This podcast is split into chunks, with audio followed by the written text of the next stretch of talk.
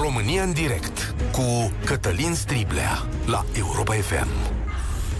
Bun găsit! Bine ați venit la cea mai importantă dezbatere din România. Este ultima ediție din acest an a emisiunii România în direct. Un an complicat pe care sper că l-ați trecut cu bine ar fi vremea de ceva bilaronțuri, dar cred că le facem mâine. Astăzi vreau să aruncăm o privire către viitor. Nu știu de ce, poate e doar firea mea. Eu cred că ne așteaptă timpuri mai bune decât ce trăim acolo, decât ce trăim astăzi. Văd acolo și niște raze de lumină, și niște speranță, poate niște insule pe care să le unim să facem o Românie mai normală. Știu că avem hopuri, dar important e să nu ne pierdem optimismul. De unde plecăm în acest moment, stimați ascultători? Ce trăim? E cel mai complicat an al nostru. Suntem loviți de pandemie, cu peste jumătate de milion de cazuri, e criza economică, una care a afectat sute de mii de persoane, e un dezechilibru bugetar, avem datorii imense ca stat, România e pe deasupra în pline negocieri politice pentru formarea guvernului și astea nu merg tocmai ușor. Partidele de centru-dreapta au dificultăți în a se înțelege, iar USR Plus nu e de acord ca guvernul să fie condus de un politician din vechea clasă politică. Suntem și mai divizați poate ca în trecut, dar ce este interesant, cred eu, că nu asupra scopurilor mari. Nu e așa că toată lumea vrea dreptate, stradă, școală, spital, o minimă morală în România? Și mai e ceva. Societatea românească a rămas europeană, chiar dacă mulți s-au străduit să ne arate că nu e tocmai așa. Politica a revenit în ultima vreme în zone relativ corecte. Alianțele noastre sunt cele corecte. În ce privește țara noastră, așteptările sunt mai mari decât ceea ce am primit și de aici pornește drama. Românii harnici și onești ar vrea ca viața lor să fie pe măsura muncii și, iată, avem o poticneală. Statul nu poate livra ceea ce ne dorim și ceea ce avem dreptul. În acest context, unul dintre liderii USR Plus, Dacian Cioloș, a propus partenerilor de guvernare să vină cu nume noi și a spus așa, că e nevoie de un nou început pentru România, fără a defini acest lucru. Declarația asta vine la 31 de ani de la începerea Revoluției de la Timișoara. Iar de-a lungul acestor ani, România a avut multe începuturi uh, noi. Totuși, majoritatea românilor continuă să creadă că țara noastră merge într-o direcție greșită. Începutul l-am găsit și în 1989, și în 1996, când Partidul Comunist a fost înlăturat de la putere, cu siguranță mulți români au căutat începutul ăsta și în 2004 și am fost sigur că în 2007 chiar a venit un nou început. De atunci ne căutăm și un scop pe care nu l-am găsit foarte tare. Dar am trecut prin crize politice, economice, acum trecem și printr-o criză sanitară. Mai grav poate e că am trecut printr-o criză morală la un moment dat și am ajuns să prezentăm hoția ca un drept al omului, al cetățeanului. Ăsta trebuie să fi fost momentul nostru de jos. Există o stare de permanentă nemulțumire a societății în mod clar, care e dată cumva și de gestiunea așteptărilor. Am vrea să fie aici și mai bine și mai repede, am vrea să fie ca la alții, dar nu prea e posibil. Am vrea stradă, școală și spital, dar nu prea ne iese. Și, dacă mă întrebați pe mine, asta se întâmplă pentru că în ultimii 20 de ani am răsturnat valorile. România nu a mai pus în funcție oameni care să aibă capacitatea de a gestiona ceea ce fac în mod corect. Mii de fire din astea au fost rupte, de asta milioane de oameni au plecat. Politica a văzut funcția doar ca o recompensă, nu ca o îndatorire. Modelul urmat a fost urmat agresiv de întreaga societate și pe fondul unui capitalism sălbatic, cel puțin în primii săi ani, gena noastră individuală, cea mai mare boală a nației ăstea, s-a activat și mai tare. După mine, dacă ar fi să punem la punct ceva, ar fi să repunem valorile la locul lor – să știm unde e locul profesionistului, să-l ascultăm, să nu mai confundăm hoția cu drepturile omului și cred că atunci când moralmente ne vom așeza mai bine, o să le avem și pe restul. Dar asta e doar părerea mea și am vrut să o auziți. 0372069599 vă întreb așa. Când vorbim de un nou început, ce obiectiv ar trebui să avem în minte? care e prioritatea noastră și acel lucru care ne dă impresia că România nu merge în direcția corectă. Meritocrație, respectarea legii, valori sau chestiuni concrete pe care nu le-am făcut bine. Educație, sănătate, străzi. Ce înseamnă, de fapt, un nou început pentru fiecare dintre voi? Această ultima ediție de România în direct în acest an este deschisă de Liviu. Bine te-am găsit. Bine ai venit, de fapt. Bine v-am găsit. Salutare, Cătălin. Mă bucur că reușesc să intru în ultima emisiune din an în direct cu tine. Și revenind la subiectul zilei, ce să zic, din punctul meu de vedere, visul pentru noi ca națiune este să se elimine în totalitate corupția, dar, după cum am spus, este un vis. Pentru că dacă nu am mai avea corupție, atunci am avea stradă, școală și spital, după cum bine ai spus. Uh, funcțiile ar fi, într-adevăr, uh, ocupate pe meritocrație și de aici încolo e un lanț care va funcționa normal. Dar există Dar... vreo țară fără corupție pe lumea asta? Nu, nu.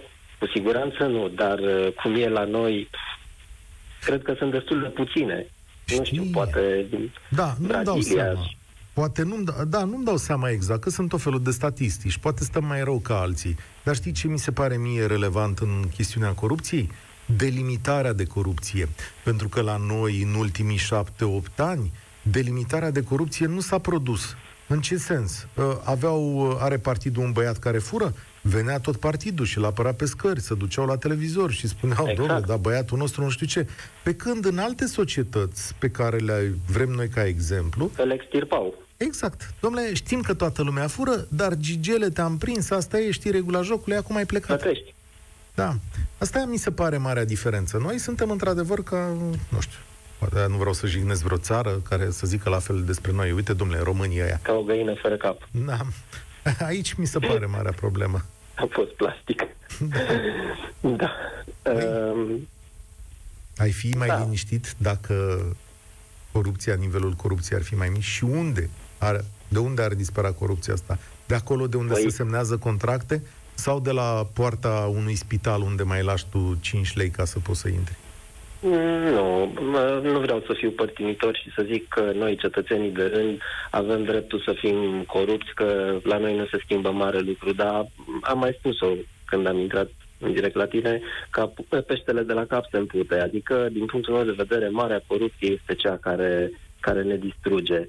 Atâta timp cât avem polițiști în colaborare cu interlopi, judecătorii care nu văd în diverse dosare, efectiv nu văd probe pentru că nu vor, că ăla e protejatul lui Cutărescu și ăla lui Greculescu, normal că nu are cum să funcționeze.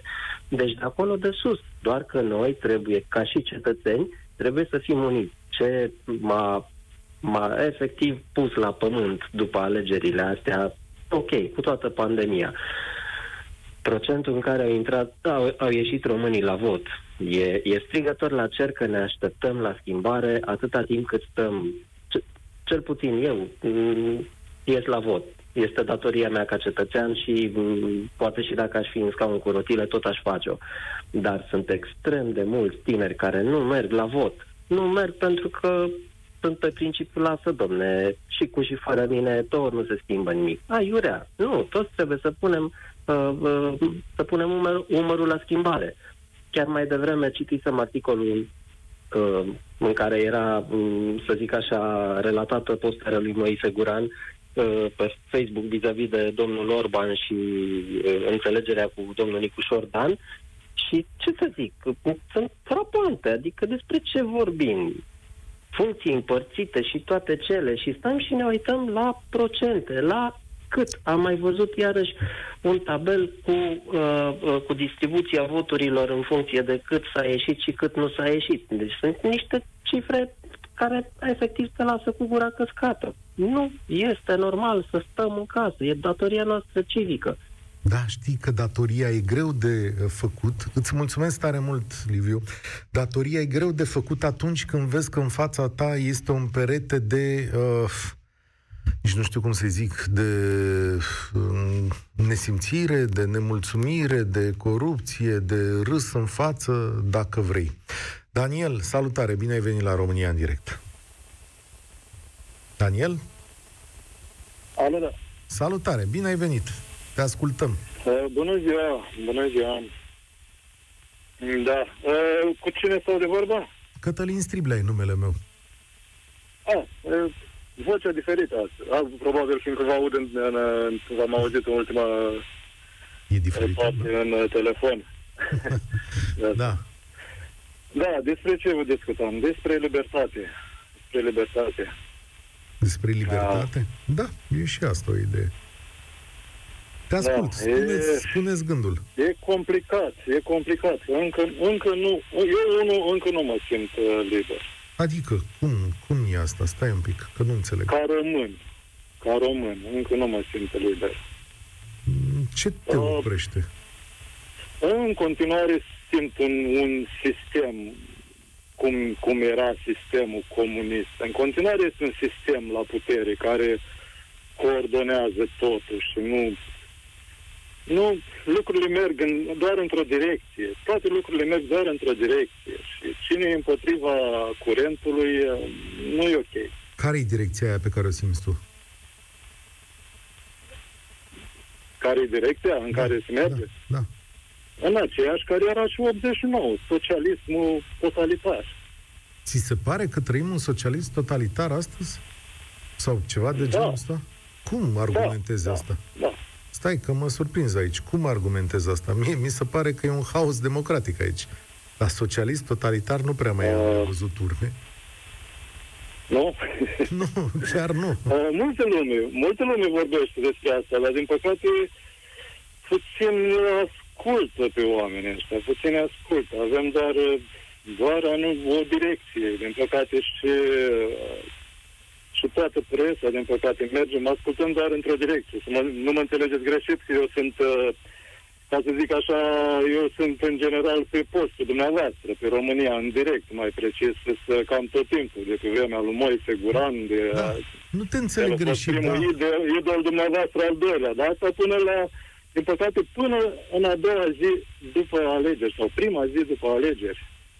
Am simțit că din prima zi după alegeri am văzut lucrurile altfel. Că, da, nu discutăm, nu știu, de ce, nu știu de ce nu discutăm despre cei care au câștigat alegerile astea. Discutăm doar despre cei care au pierdut alegerile. Corect, ai dreptate. Și eu mi-am pus aceeași întrebare ieri și am, am zis așa. Uite, cetățenii ăștia de la PSD care au câștigat alegerile, nimeni nu vorbește despre ei. N-au câștigat, uh, n-au câștigat, îmi pare rău, vedem greș, adică eu văd altfel, n-au câștigat PSD-ul. PSD-ul a- a luat vreodată un număr atât de mic de votanți în istoria PSD-ului și a lumii și a omenirii. Nu știu să Întrebare. zic asta. Da, nu, n-am, chiar n-am Da. urmărit pe aceste cifre, dar știu că la procente din electorat Ok. au fost acolo. Ok, Dar deci să... au, au pierdut și PSD-ul față de, ok, ok, față de la ur, ur, ultimele alegeri. Au pierdut față de la ultimele Au alegeri. pierdut. Și îți mulțumesc, dar hai să-ți dau o explicație pentru care nu vorbește, pentru că acum este foarte clar că nu uh, formarea noului guvern și viitorul următorului an nu depinde de ei, adică sunt scoși din cărțile politice. Într-adevăr, au cel mai mare număr de voturi din România, dar nu pot constitui o alianță și toată lumea să uită în partea cealaltă. Da, e important ce spun și ei. Vor fi o opoziție destul de dură. Sunt de luat în calcul. Foarte mulți români i-au votat. Dar acum toată lumea e concentrată pe modul în care se va forma noul guvern. Sigur că va veni una și zice, de ce nu-i dă mandatul domnului Ciolacu? Păi nu-i dă mandatul domnului Ciolacu pentru că am pierde două săptămâni, că nu va constitui alianța respectivă în Parlament și asta se va întâmpla. Dar astăzi vreau să vorbesc despre viitor. Da? Ce înseamnă un nou început pentru România? Cum a zis domnul Cioloș, începuturi pe care le-am tot avut de-a lungul anilor ăstora. Unde vă opriți voi? Adică ce s-ar schimba? Cătălin, salutare, bine ai venit! Alo. Te ascult. Uh, bună, Cătălin. Cătălin sunt și eu.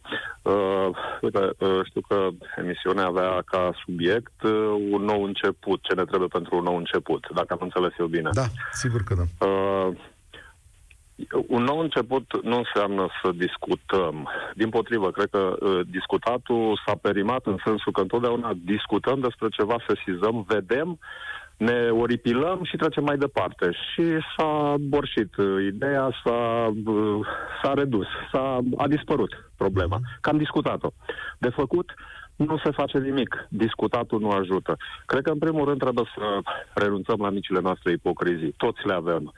Uh, gândește-te că trăim în, într-o societate uh, care o societate ca, în care trei sau patru mari tipuri de gândire religioasă care se exclud unele pe celelalte, noi suntem învățați să le tolerăm. Nu se poate așa ceva. Eu nu sunt de nicio parte.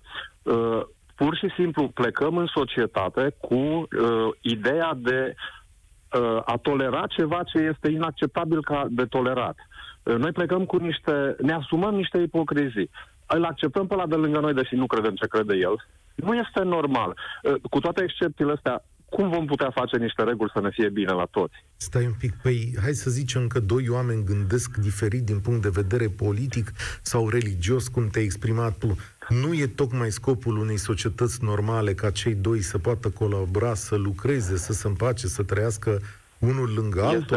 Este, da, ai sesizat foarte corect. Însă, uh, uite, legat strict de partea... Ăsta e doar un exemplu, nu vreau să duc discuția în direcția asta, dar strict legat de partea religioasă toate religiile de care îți povestesc pornesc cu o regulă.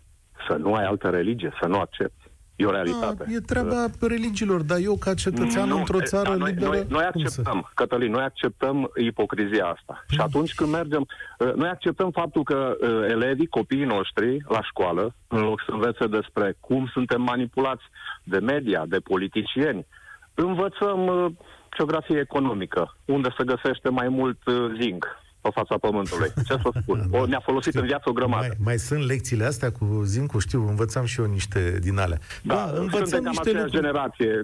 Învățăm niște lucruri uneori care nu, nu sunt cele mai utile la școală, dar ele se așează la un moment dat în, în niște, da, niște dar de matrici. ce nu învățăm, Cătălin, de ce nu învățăm, adică de ce nu ne învățăm copiii să se ferească de anumite manipulări care ne duc în situația să fim pro-mască, anti-mască, pro-vaccin, anti-vaccin. Tare mi-aș dori, tare mi-aș dori, nu există societăți perfecte din punctul ăsta de vedere, cu dar tare mi-aș dori să fie un obiect la școală care să ne arată cum e folosit internetul.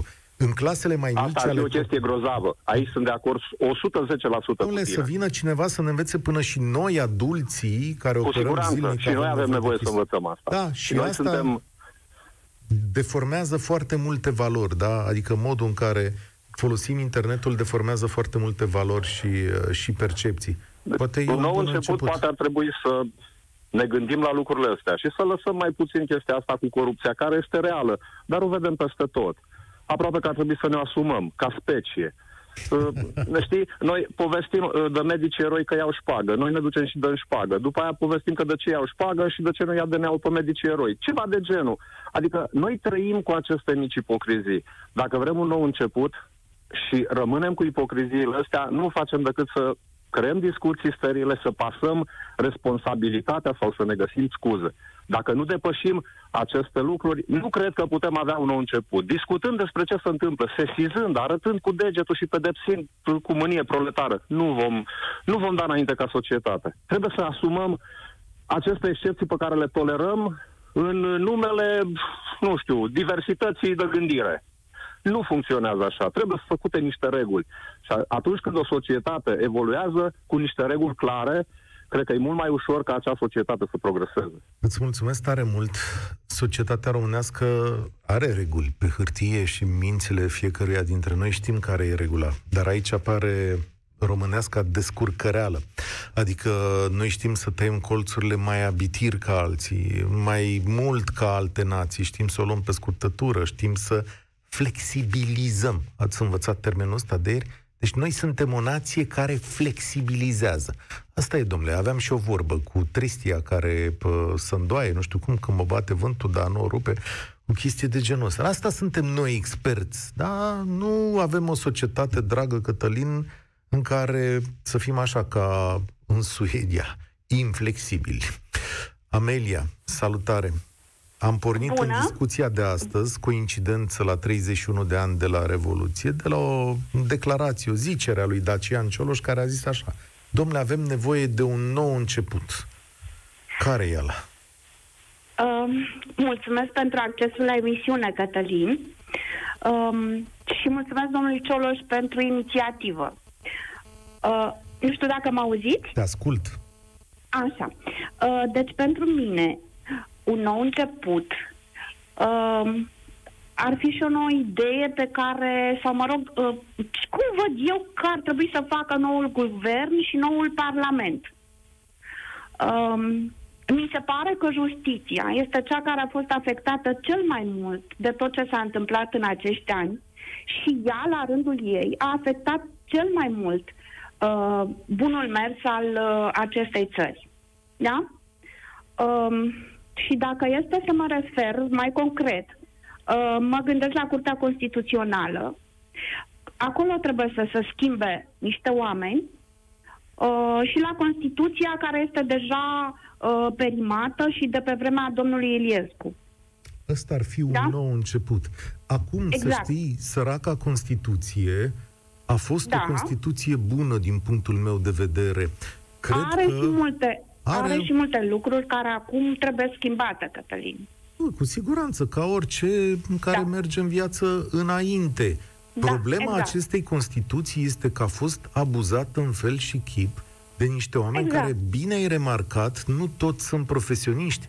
Cu patru sau Exact. cinci excepții în materia dreptului, acolo, la Curtea Constituțională, s-au pus exact ce spuneam, niște oameni de partid care au răsturnat valorile. da? Exact. Și nu mi se pare corect. Deci oamenii ăștia trebuie schimbați. Bănuiesc că uh, lucrul ăsta, eu nu sunt de profesie, uh, n-am făcut dreptul, nu mă pricep, dar bănuiesc că aici trebuie aduse niște modificări constituționale, nu? Aici va fi una dintre cele mai mari bătălii ale următorului Exact. deceniu. Deci cu asta trebuie început, Da. părerea mea. Uite Și ce- nu aș vrea să mai văd în viața mea oameni ca domnul Iordache uh, la un asemenea nivel al acestei țări. Ce să vezi Da? că o să-l vezi că a fost votat acolo de Parlament și va fi alături de noi până la pensie. Ceea ce mă scoate din sărite îngrozitor.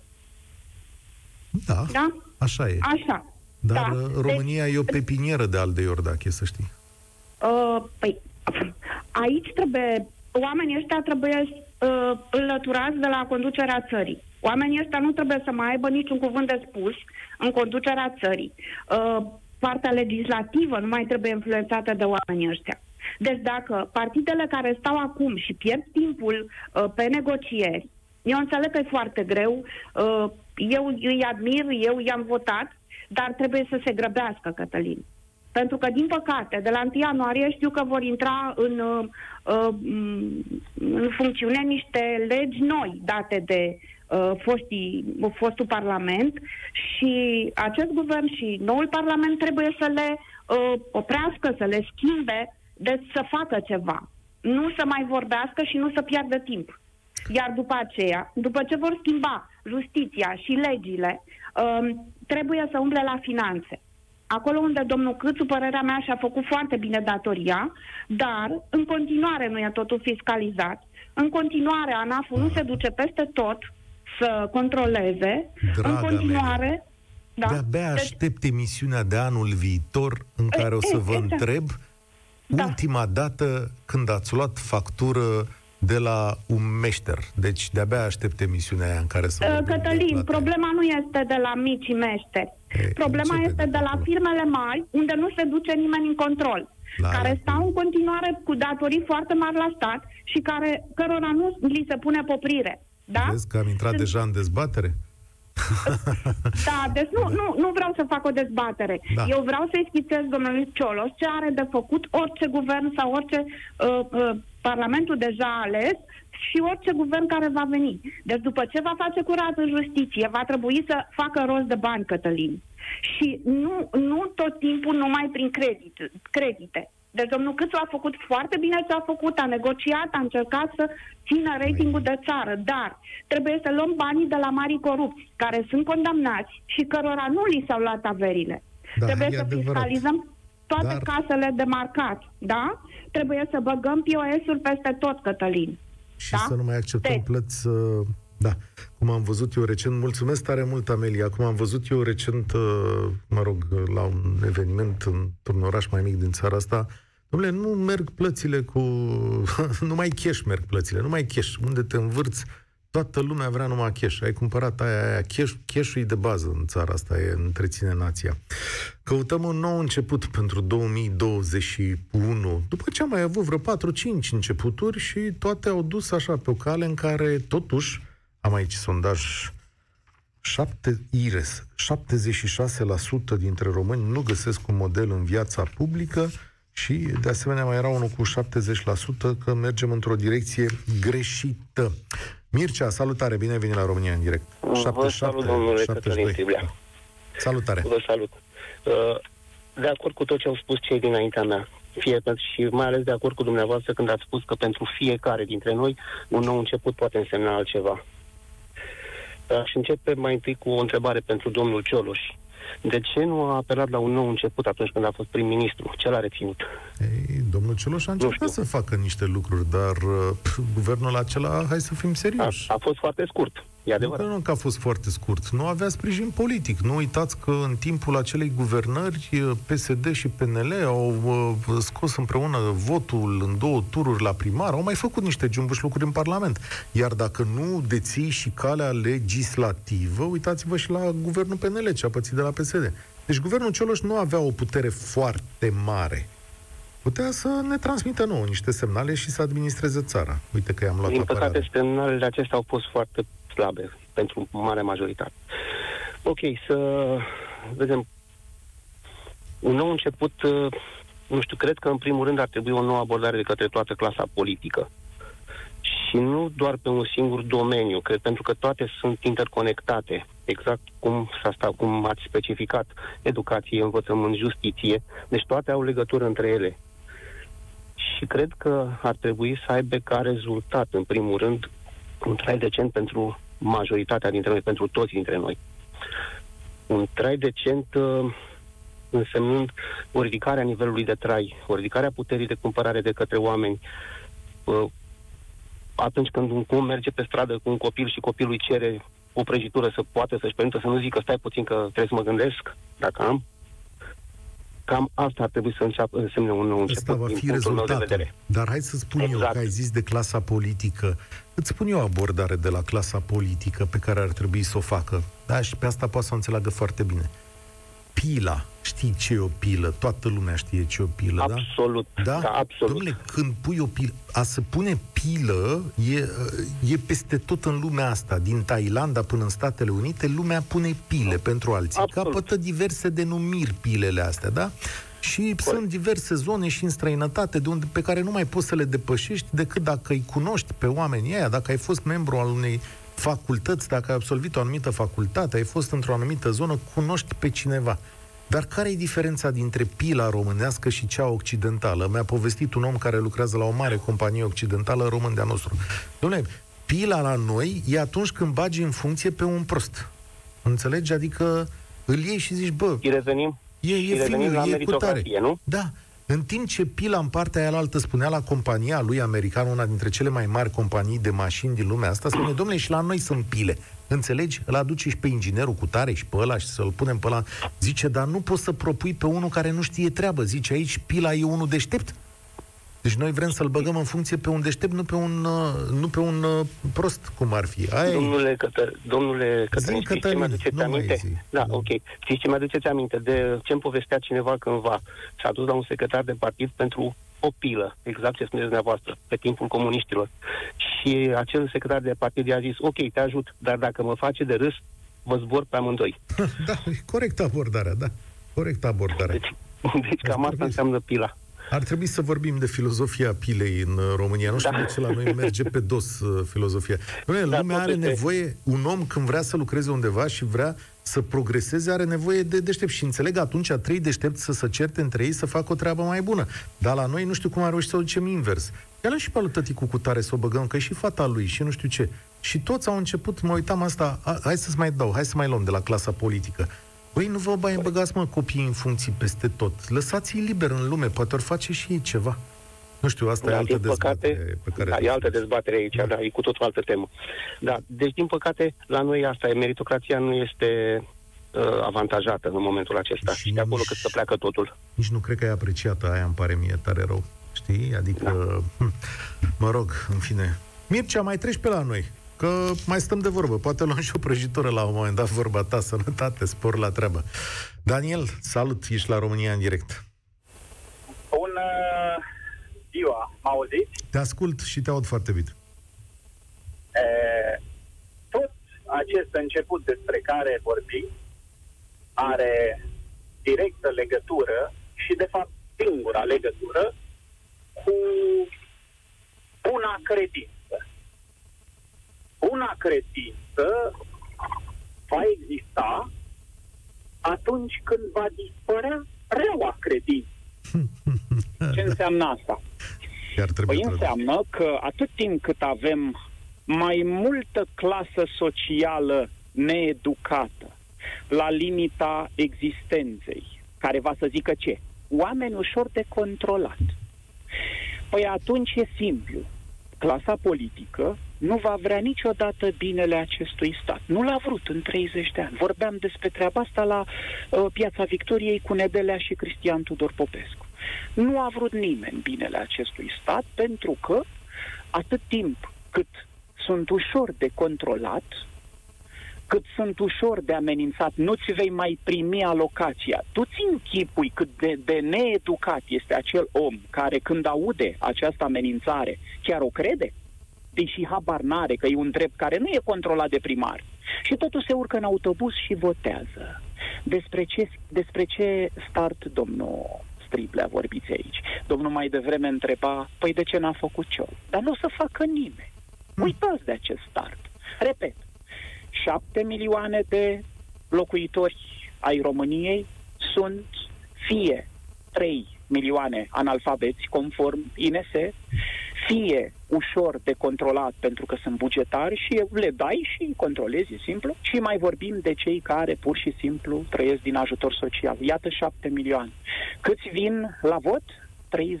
30% din populația României. Când vrei tu start nou? Când? Dar, uh, Cu cine? Cu noi Bun, trei, acum, cu tine. Nu știu dacă... Și mai este o chestie. Vorbeam cu Cristian Tudor. De ce nu v-ați băgat domnul Cristian Tudor Popescu? De fapt, lăsați că știm, e retorică întrebarea. Ce să de, de ce nu s-a băgat domnul Striblea? Că în vorbește, e ok să vorbească. De ce nu s-a băgat? De s-a băgat Moise. Mai înțeles? Și în 30 de zile, bă, tu știi cum a fugit? Deși își lăsate carieră, își lăsate stabilitate, avea o stabilitate. Și i-a spus, bă, nu te băga, că faci cancer, ce ai? Știi cum să face politică? Ei, ace- toate aceste detalii, domnul Striblea, duc la o singură concluzie. Există o neîncredere atât de mare în rândul populației când vine vorba de politic, căci această neîncredere este chiar în rândul politicului. Căci de unde bătaia asta vorbeam eu luni? De șefia Camerei Deputaților. Dacă știi că ăla vrea oricum binele român, de ce vrei să te bași tu? Oricum și ăla face ca tine. De ce vrei tu să fii tu acolo? Da. Că și ăla va face Stați bine țări. Păi nu ați va lansat face, o sumedenie de idei, cel mai tare decât asta, sau mai tare decât povestea cu Camera Deputaților, a fost cea cu uh, anunțurile din seara votului, votului. Ții minte că toată lumea care apărea la televizor spunea Uh, să păzim voturile, să apărăm colegii care sunt în secțiile de votare, deși erau ei între ei, ei furându-se, furându-se acolo. Corect, corect. Da. totul duce la neîncredere, dar până atunci, domnul Striblea, nu contează ce fac ei, că ei de ce fac? Pentru că oricum e ușor de ajuns acolo sus da? Dar fac pentru că acolo sus îi punem noi și noi vorbesc de majoritate, nu de ăștia 3 milioane amărâți care unul este împiedicat să voteze pentru că există o lege la parlamentare, nu ai voie decât la tine acasă, ori eu lucrez, sunt doctor. Da? Iată, un milion de oameni sunt în situația asta împreună cu studenții. Iată, un milion din trei s-au dus dracu. Bun, și mai sunt două. Mă, ce voiai tu când 1,600? Atât a câștigat PSD din Un milion 600 din 18, domnul Striblea. Și noi vorbim de 30%, care dacă venea 18, știți cât era acest 1,6? Devenea 12%, domnul Striblea dacă am stat acasă. De ce sau credeți pentru că, că sunt plecat peste votare, PSD? sau pentru că, iată, ne împiedică legea în sinea ei. Unde-i Constituție? Ce înseamnă un nou început, domnul Striblea, ca să terminăm? Mod- cel puțin o modificare a Constituției, dar de bună credință, domnule. Da? De bună credință. Cel puțin o modificare. Da, v-am care ascultat. să spună Nu știu clar, la am care băgat bani dintre- în tine cât ai fost la școală, Nu știu Nu te-ai dus la care școală, dintre îți iau idei dreptul să de vă vot. răspund. Da, o modificare a Constituției și în momentul în care o să se modifice Constituția și dumneavoastră veți suspecta pe cineva de lipsă de bună credință, pentru că nu vă vor plăcea unele dintre interesele lor. Eu cred că o modificare a Constituției se face cu echilibru și bună credință supraveghem noi. Ne dăm seama de efecte, dar până la urmă e vorba de echilibru. Nu cred că va face cineva o Constituție în care să vrea să fure, nu? Mă gândesc la chestiunea, la chestiunea asta. Și eu nu sunt atât Sunt de lacune pesimist. foarte multe în Constituție, domnul Striblea, E, și vă spun că nu deranjează pe nimeni atunci când ești uh, pur și simplu uh, uh, în Parlament și spui că până la 50.000 de euro ai voie să furi, că această cameră de luat vedere nu mai există probă și că nu mai poate fi luată ca probă, că dacă Păi te-am cum nu prins la DNA, deranjează întâi mă pe sun pe nimeni? mine, Nu e dacă toată eu DNA-ul lumea. mai prins, Nu e întâi mă toată sun lumea, pe nu mine, mai eu votul, generalizați așa, că nu toată lumea a fost de acord cu legea aia de a lăsat-o Rădulescu, de au votat ăștia pe Și ultima ce, sută domnul de metri. Striblea? A existat Și- acea portiță în Constituție? Păi, Iată că au făcut. A existat Întrebare. și- Dacă am văzut că au făcut, nu o să fac și eu? De ce crezi că vin? Nu o să o promulgi, o să o dea înapoi, știți că e o lege care se termină, adică avem Cum e echilibru. posibil în 2020 Adică să ai ce vă asemenea întrebați? Ca, portițe mă în întrebați Constituție? ca morală? Nu e vorba de portiță în Constituție, e vorba de cine ai pe acolo, că ea, săraca Constituție, nu are bă, găuri de atât de mari pe cât vă închipuiți. Adică Da. ea este abuzată în fel și chip. Și uitați-vă câte între, bă, interpretări contrare și bătute cap în cap au dat oamenii aceștia în funcție de interesele lor. Vă mulțumesc tare mult! Aș vrea să mai vorbim totuși cu cineva. Adrian, salut! Adrian, Uh, bună ziua! salutare, bine ai venit! Ascultam, eram foarte atent uh, Și la eu. ce spune domnul doctor. Uh, sloganul ăsta cu un nou început uh, al domnului Cioloș e, uh, cum să spun, exact ca un ciocan în cap. Uh, în primul rând că este un confuz pleonastic. Iar eu la un om politic care uh, ar veni cu o violare a limbii române din prima așa, practic l-aș trimite la plimbare. Uh, lăsând la o Începutul e parte, chiar nou, asta vrei să spui. nu, un început poate fi decât nou. Hmm? Un alt început este o altă discuție. Uh, mă rog, cred că a poclit-o mult domnul Cioloș ca să lanseze sloganul respectiv cu un nou început, dar uh, un nou început așa pleonastic cu dumnealui e aproape imposibil. Dânsul a mai fost odată în postura asta de premier. Am văzut ce poate. Discutabil, nediscutabil, nu mai contează. Dar uh, oamenii au văzut ce poate. Să vii să propui un alt început în persoana ta, cred că și domnul Orban și-ar putea propune chestia asta. Dar nu cred că domnul Cioloș are chiar ambiția de a fi prim-ministru. Adică și eu nici n-am căutat în emisiunea de astăzi să mă întreb Nici eu nu cred. dacă domnul Cioloș sau ceva legat de persoana domnului Cioloș. Pur și simplu m-a intrigat această idee, m-a intrigat și data și faptul că, într-adevăr, putem să rescriem câte ceva începând cu anul 2021. Mie mi se pare un deceniu esențial pentru România, ceea ce urmează. Mi se pare că sunt niște ani teribil de importanți, că avem capacitate, am învățat niște lecții, avem niște resurse plătite de Uniunea Europeană, avem înțelegerea unor mecanisme, avem o generație nouă, cred că avem foarte multe lucruri în favoarea noastră care ne pot rupe de trecut. Uh, La știți asta că m-am am gândit. Mai, am mai vorbit într-o emisiune trecută cu dumneavoastră legat de acest an 2021. Uh, cred că este cel mai important an pe care nația română urmează să-l aibă. Din mai multe puncte de vedere, dar cel mai important este cel economic. România anul viitor va tranșa problema vis-a-vis de economie. Ori se blochează, ori continuă să meargă. Nu văd cum merge, dar to- cu toții sperăm să nu se facă acest blocaj. România a ajuns anul acesta mai jos decât a fost oricând. Din toate punctele de vedere, împrumuturi, firme închise, uitați-vă pe site, uitați-vă pe site-ul asociațiilor de specialitate să vedeți câte, falim, câte firme au intrat în faliment, în insolvență sau și-au suspendat activitatea de la începutul anului. În Uniunea Europeană este o rată de 5,7%. În România s-a ajuns la 11,2%. Eu zic că spune foarte mult. O să vedem de unde, cine, cine va, re, va readuce la viață aceste firme în 2021 care produceau, atât cât produceau, firme mici, firme mijlocii, atât cât produceau. Să vedem cum vor fi resuscitate. Adrian. IMM Investul pe partea asta a fost o mare minciună. Nu a funcționat și uh, asta da. trebuie să consemnăm. Îți mulțumesc tare mult. Aceasta e întrebarea cu care va porni 2021 și vor fi două bătălii în primă fază, cea economică și cea sanitară. În ce ne privește pe noi, cu clasa politică și alte speranțe, cu alte speranțe. Încheiem și această emisiune și această ediție de România în direct, ultima în acest an. Mâine ne auzim la Avocatul Diavolului, poate deslușim și dacă a fost ceva bun în anul acesta. Eu vă mulțumesc pentru uh, lunile acestea. Ne întâlnim pe 11 ianuarie cu România în direct și până atunci spor la treabă. România în direct cu Cătălin Striblea la Europa FM.